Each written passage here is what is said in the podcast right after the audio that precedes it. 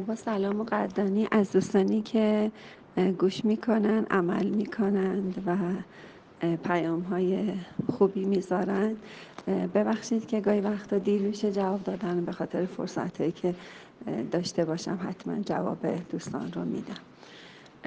اینکه بچه ها دل درد دارن یا ندارن نوزادان نوزادان دل درد دارن یا دل درد ندارند بله نوزادانی که بدون موقع شیر می‌خورند.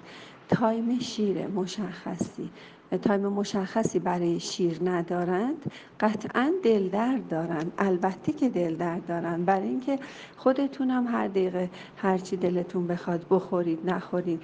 یه دقیقه خربزه بخورید یه دقیقه بعد هندونه بخورید بعدش آب بخورید بعدش برنج بخورید یه ساعت بعد دسر بخورید.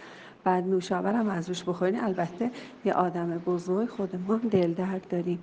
اینکه ولی نوزادی که سر ساعت غذا بخوره و بعدش آب با آب دهنش شسته بشه قطعا دل دردی نخواهد داشت.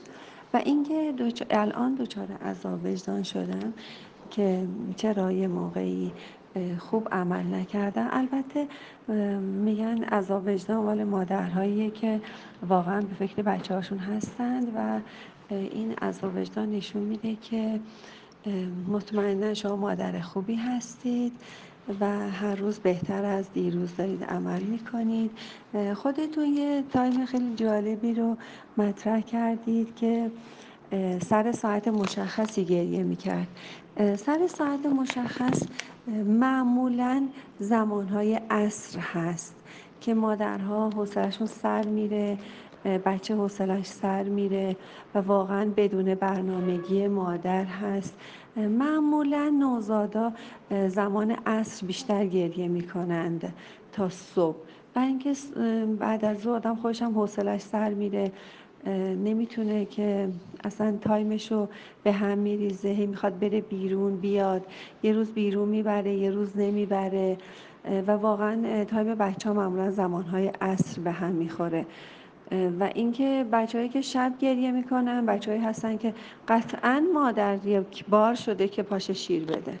یک بار شما حتی یه میک هم به شیر بزنه مطمئنا روز بعد همون ساعت گشنش میشه. گفتم شما می‌تونین نصف شب پاشین یه نیم رو بر خودتون بندازین. بخورین ببینین فردا چقدر گشنتون میشه.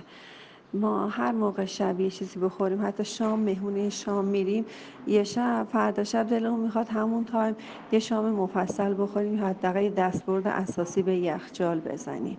یه چیز خیلی کاملا طبیعی هست ولی اینکه به غلط میگن این بچه تکون می‌خوره دستش به گوشش می‌خوره و این گوش درد داره به مسئله های خیلی قدیمی. این نشون میده که واقعا مادرای بی سوادی داشتیم و این یه رفلکس خیلی طبیعیه در نوزاد که وقتی گریه می‌کنه دست و پاش تکون می‌خوره.